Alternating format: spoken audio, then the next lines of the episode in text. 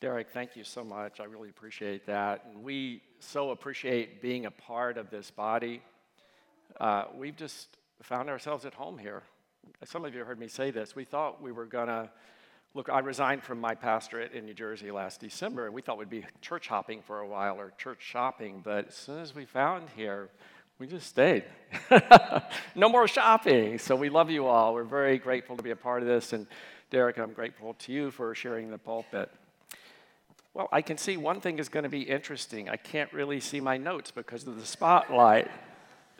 So let's see how I'm going to do this. That doesn't look so good, right? You see, I'm still analog. I am convinced that paper is making a comeback. It's just like vinyl. This is straight from Williamsburg. That's where I got this. So. Would you pray with me, please? I'm going to need it.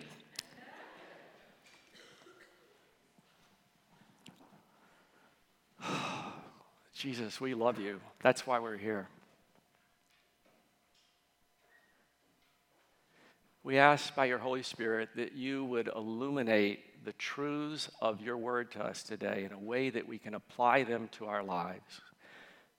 Come, Holy Spirit, instill and renew hope within us in the particular ways that each of us as individuals and perhaps all of us as a congregation most need today.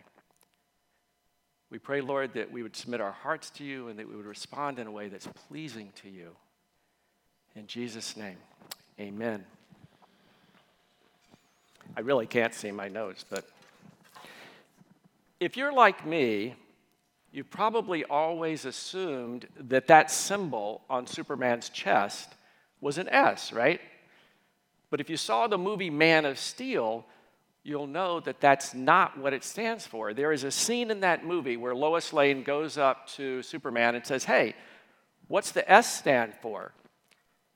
And he looks at her and he says, It's not an S, it's the Kryptonian symbol for hope. In an otherwise disappointing film, I'm an.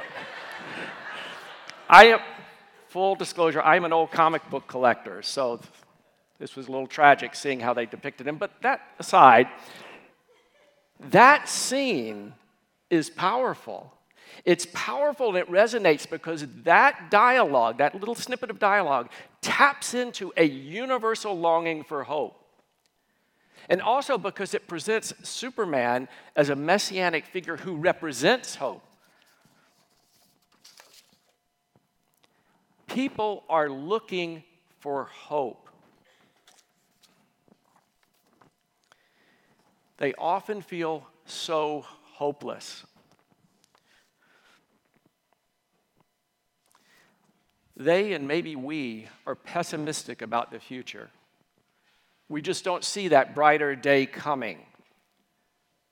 We really want to wish or hope that tomorrow will be better than today, but it's a struggle sometimes. What is it that you find yourself struggling with in terms of having hope? Are you losing hope that you'll ever find Mr. Right or Ms. Right? Are you losing hope that the relationship you're in right now will really work out? If you're married, are you losing hope, but it's only between you and God that you say this, that that marriage will be all you know and wanted it to be? If you're a parent, are you losing hope that you'll ever have the wisdom and grace and ability to parent your child or children the way you want to? Are you losing hope that you'll ever find a satisfying job? Are you losing hope that you'll get that call back, or better yet, that part? Are you losing hope that you'll ever have enough income to meet your expenses. In other words, to make it in New York City. Are you losing hope that you'll overcome, ever overcome, that besetting sin that plagues you, that addiction? Are you losing hope that you'll ever realize those dreams that you've held on to for so long? Well, whatever it is, Whenever we say we are losing hope, what we're really saying is that we are pessimistic about the future. We're saying that we expect to be disappointed. And that's understandable because past disappointments and the hardships of life, they knock the wind out of our sails. It's easy to become pessimistic. It's easy to give up that things will ever get better. That's a really cheerful introduction to a sermon, isn't it? well, the proverbial good news, bad news, that's the bad news. See, I got it out of the way. Now's the good news. I've titled this sermon The Gospel of Hope very intentionally. All of you in this church probably know the word gospel means good news. God's hope is good news for you and for me.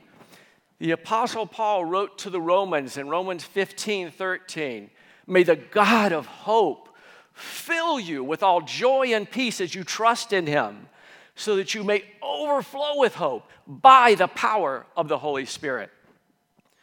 We all want hope, don't we? Frankly, we all need hope. And that good news is that God graciously offers to give us that hope. The issue, I believe, is that we don't access that hope to the degree it's offered to us. So, what is hope? And what's the distinction between hope and faith?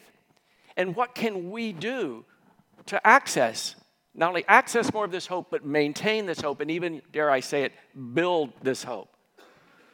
We're going to look at that right now. First of all, what is hope? Biblical hope is not wishful thinking. I hope I win the lottery. Typically, when all of us express hope, just you know, in the by and by in our daily lives, we are expressing uncertainty. In our daily lives, when we express hope, we're expressing uncertainty. You're running late for a meeting. Oh, I, I hope I catch an express at the next stop. Or I hope Star Wars Rise of Skywalker is a good movie. Or I hope I can finish this sermon in two hours. You see, all of these outcomes are uncertain.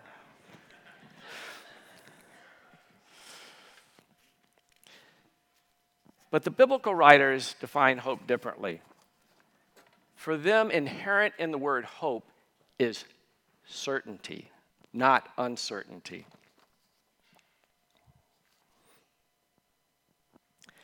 Biblical hope refers to the certainty that we may have that God will fulfill his promises to us. In Hebrews 10:23 it says, let us hold fast the confession of our hope without wavering, for he who promised is faithful. Oh, thank you. Whoops. Spiritual warfare, it's got to be. The prince of the power of the air, he's cutting off the electricity. All right. Thank you. I will put it on a uh, device next time. I respect John Piper, and John Piper has this to say about hope. You should have the definition up there. Biblical hope not only desires something good for the future, it expects it to happen. And it not only expects it to happen, it is confident that it will happen. Furthermore, Piper states hope is something that should not waver because it is rooted in the faithfulness of God. It's not rooted in our willpower and our good intentions, it's rooted in the faithfulness of God so we can count on it. At this point, it's probably a good idea to clarify the distinction between hope and faith because as a pastor through the years, I've heard so many people scratch their heads like, well, I don't understand the difference between these two. Most of us know the famous passage in the love chapter, 1 Corinthians 13, where Paul says, All of the gifts will pass away, but these three remain faith, hope, and love. And the greatest of these is love. But Paul doesn't tell us what the second greatest virtue is. But it's crystal clear that both the virtues of faith and hope are vital for Christian living.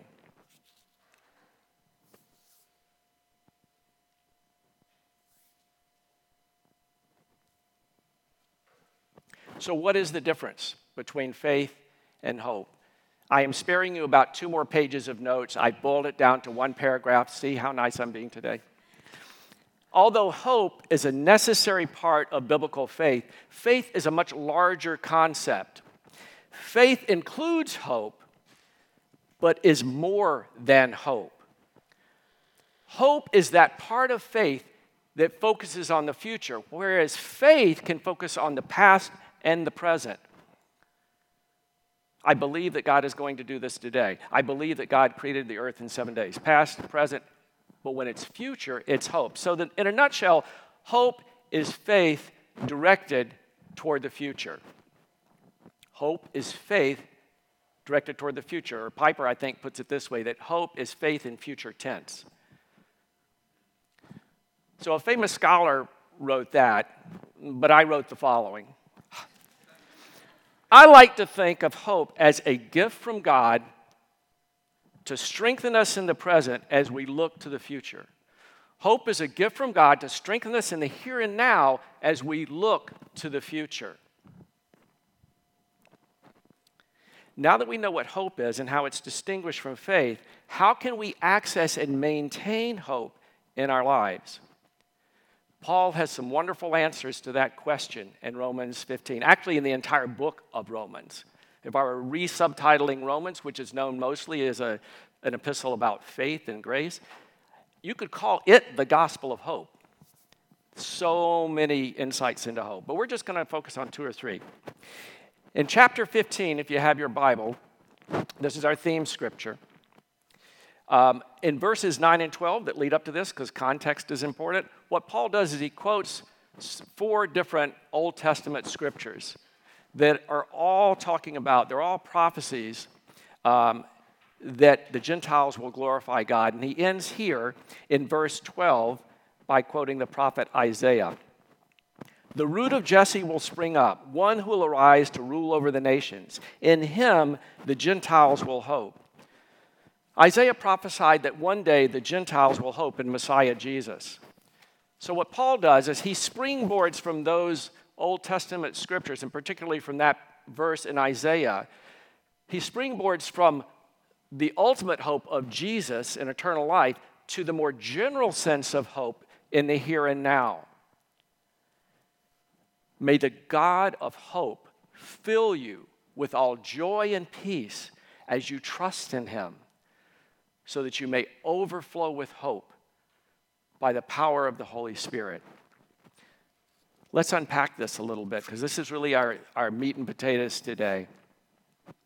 First phrase says, May the God. Let's just stop right there because what does that tell us? That phraseology that Paul is using. It tells us that this isn't just an instruction, this is a prayer.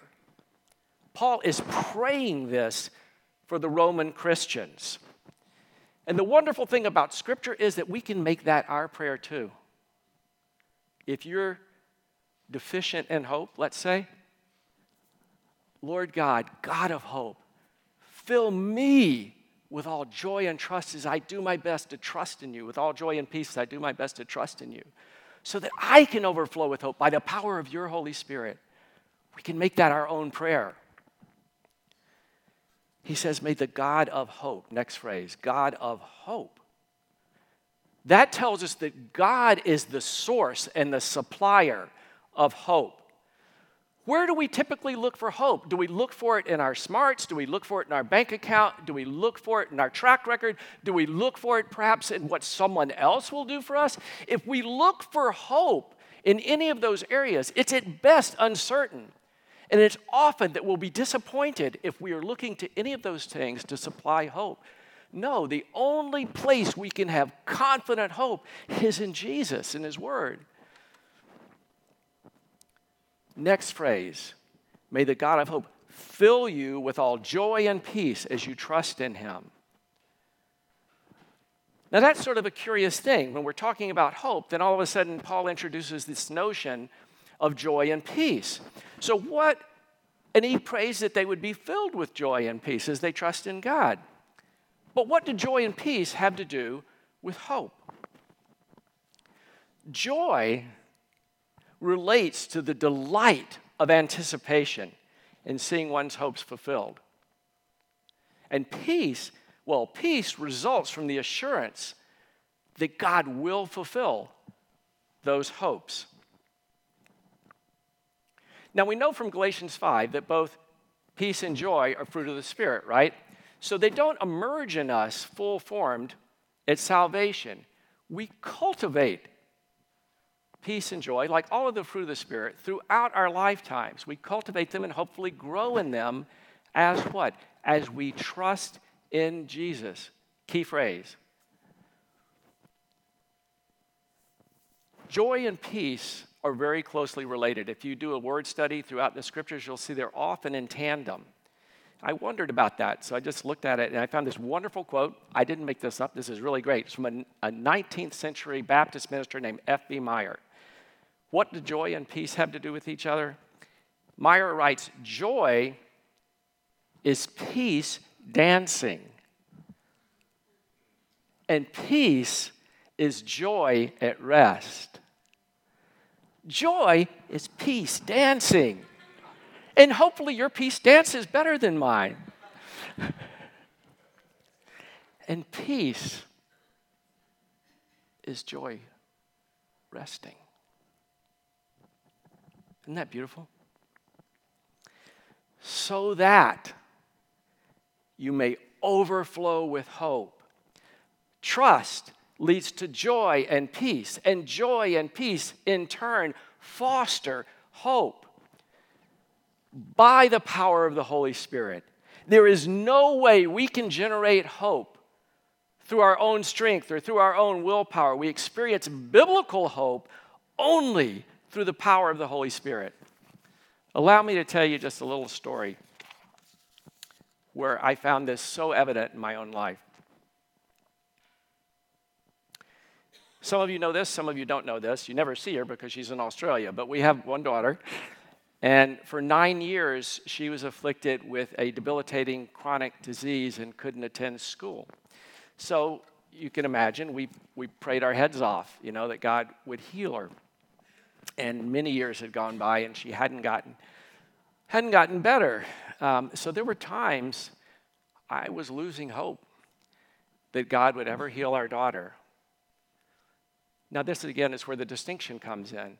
Mind you i was not losing faith i never lost faith that god could heal her only that he would heal her i never lost faith in god's goodness or in his character or that he knew what he was doing. I really didn't. That's not a false, uh, I'm not bragging, that's true. But at the same time, I struggled with hope. I was so weak in hope that he would heal her.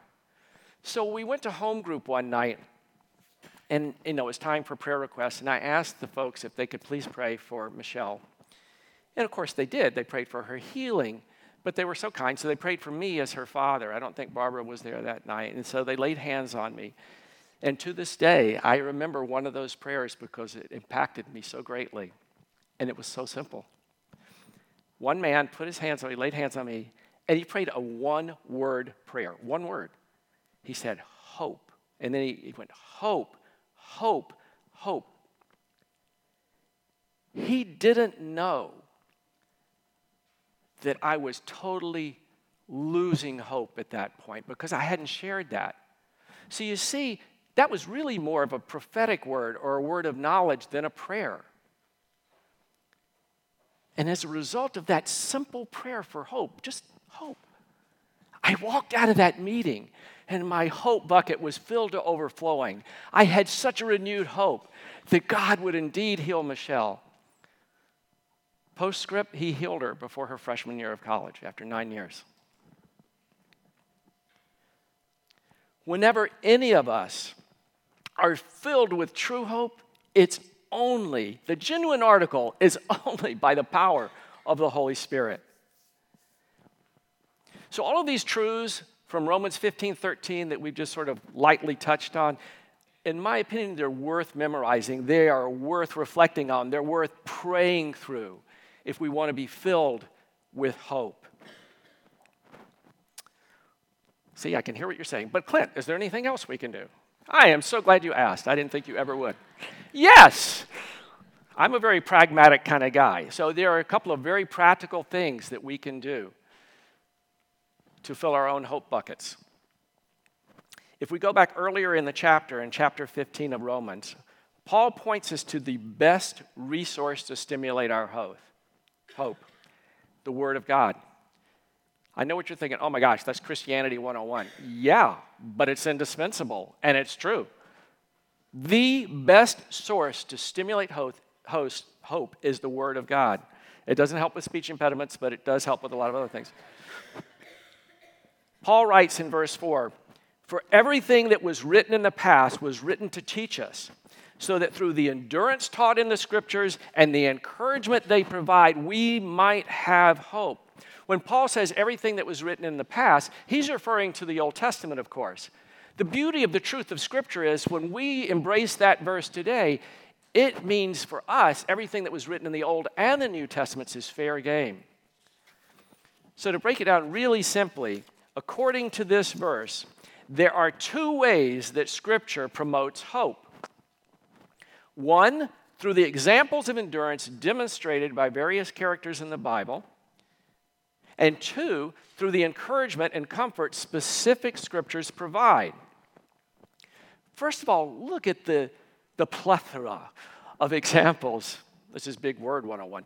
The plethora of examples of characters in the Bible that exercised hope, exercised endurance. That word could also be translated patience or perseverance. Joseph, oh my gosh, Joseph was an incredible example of endurance. You see, he had received promises from God through a couple of prophetic dreams that one day he'd be a ruler. But it sure didn't look like those dreams or those hopes would ever be fulfilled.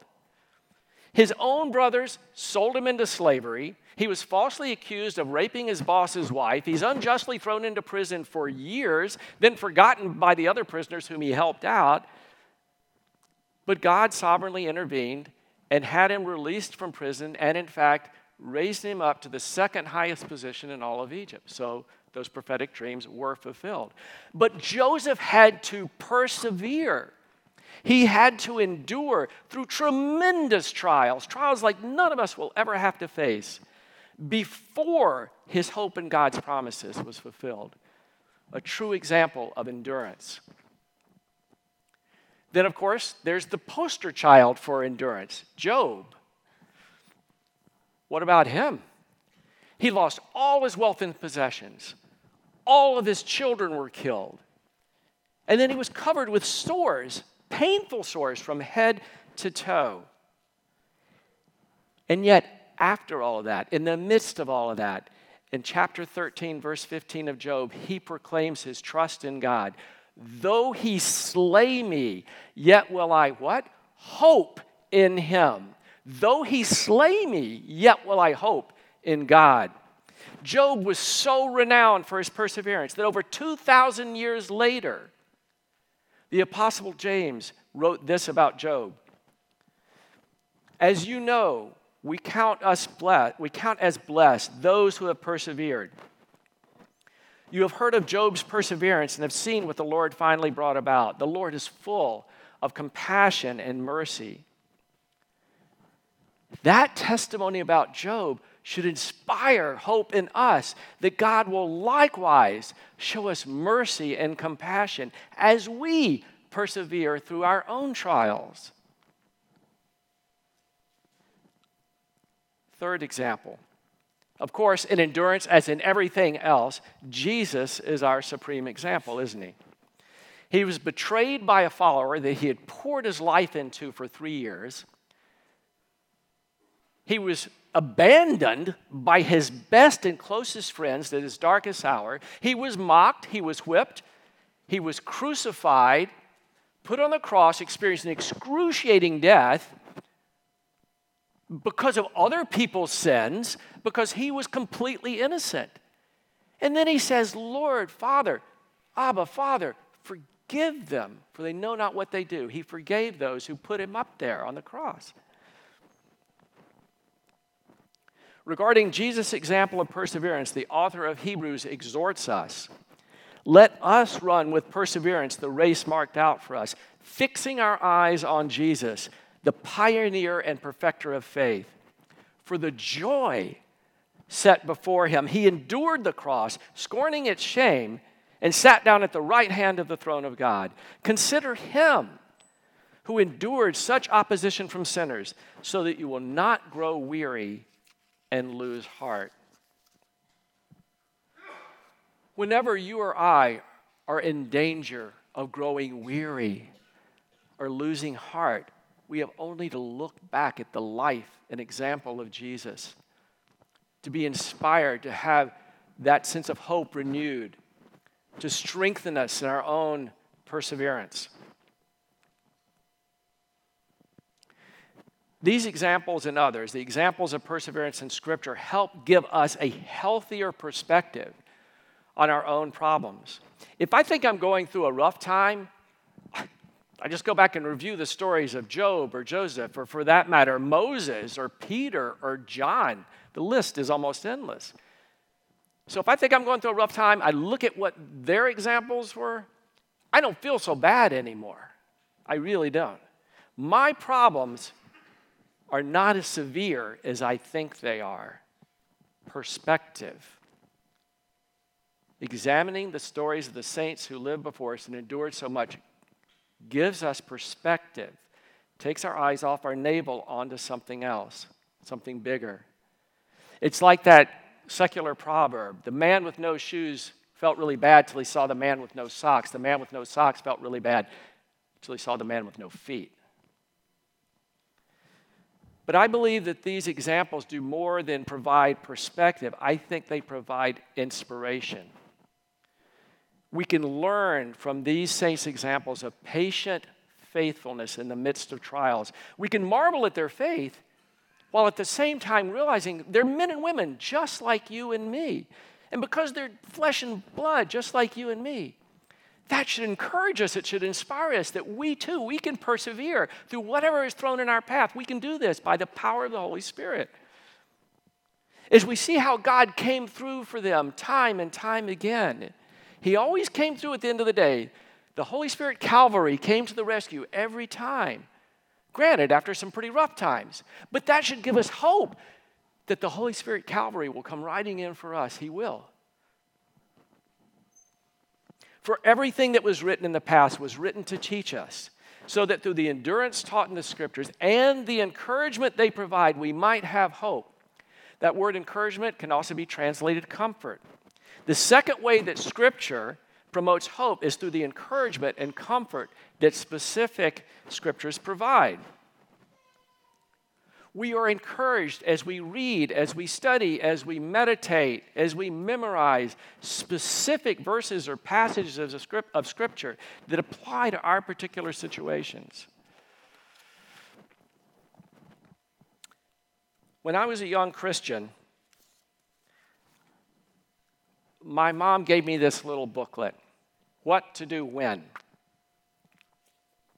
It's filled with Bible verses that apply to specific situations. What to do, for example, what to do when angry, what to do when anxious, what to do when discouraged, what to do when rejected, and so forth. When my mom gave me that booklet, I had just broken up with a girlfriend, and I was in a lot of pain. But I went to the scriptures that I found the most applicable. I literally memorized them. I used to jog, and I would just say them over and over again in my brain as I was jogging a few miles. And the Word of God, no joke, it ministered hope to me. I knew that there was going to be a better day. I wasn't an, a non realist. I knew the pain would last for a while, but the truth of Scripture infused me with hope that there was a better day coming. I could be optimistic about the future. He would heal my pain, He would restore my joy because of the truth of His word. I stood on that. What I'm basically suggesting is that we apply Romans 15:4 in pretty much the same way. To this day, I make it a practice to bookmark certain scriptures I run across that I find helpful. And that way I can easily access them if I'm going through something similar uh, sometime later, months or years later. For example, I'm not only pastor, I really make my living now as a designer. I have a small design firm, and frankly, we could use more work. So, one of my go to scriptures when work is drying up and I see nothing on the horizon is Habakkuk 3 17 and 18. Though the fig tree does not bud, and though there are no grapes on the vines, though the olive crop fails, and the fields produce no food, though there are no sheep in the pen and no cattle in the stalls, and yes, that's what Morgan Design looks like right now. though that, yet I will rejoice in the Lord. I will be joyful in God my Savior. You see, these verses, they remind me to praise God in the midst of my circumstances, and not just because it's the Christian thing to do, to praise God when I have work, when I don't have work, when I'm content, when I'm uncontent. They encourage me because they remind me that my joy is not anchored to my circumstances, it is anchored to the immovable person of Jesus Christ and his love for me. What if I'm anxious? Do you ever get anxious? Nah, not in this city. if I'm anxious, I might refresh myself with Isaiah 26, 3. You will keep in, per- I love this, it's so like declarative. You, Lord, will keep in perfect peace all who trust in you, all who fix their eyes on you. Isn't that great? So I'm reminded by Isaiah that I can experience peace by fixing my gaze on Jesus and not on my problems.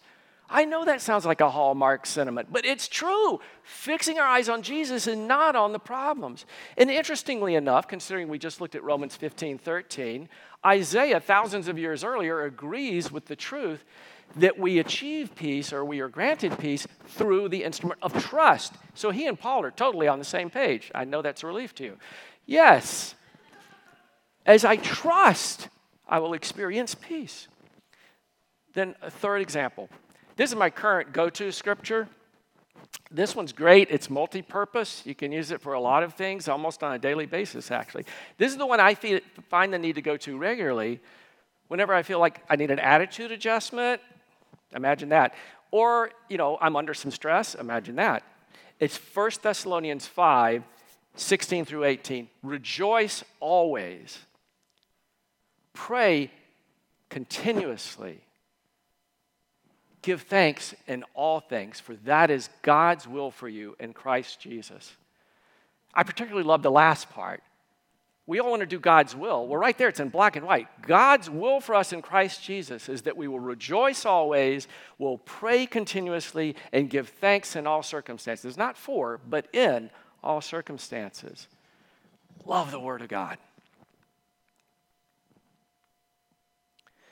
These are just three examples of encouraging scriptures, but they demonstrate the power of Scripture to address our particular needs and encourage us in the way that we most need it. They remind us of the various promises of God that we can be confident He will keep. And the upshot of all that encouragement we get from Scripture is that it renews hope. For everything that was written in the past was written to teach us so that through the endurance taught in the scriptures and the, the encouragement they provide, we might have hope. I want to close by looking at one more key aspect of hope that Paul reveals.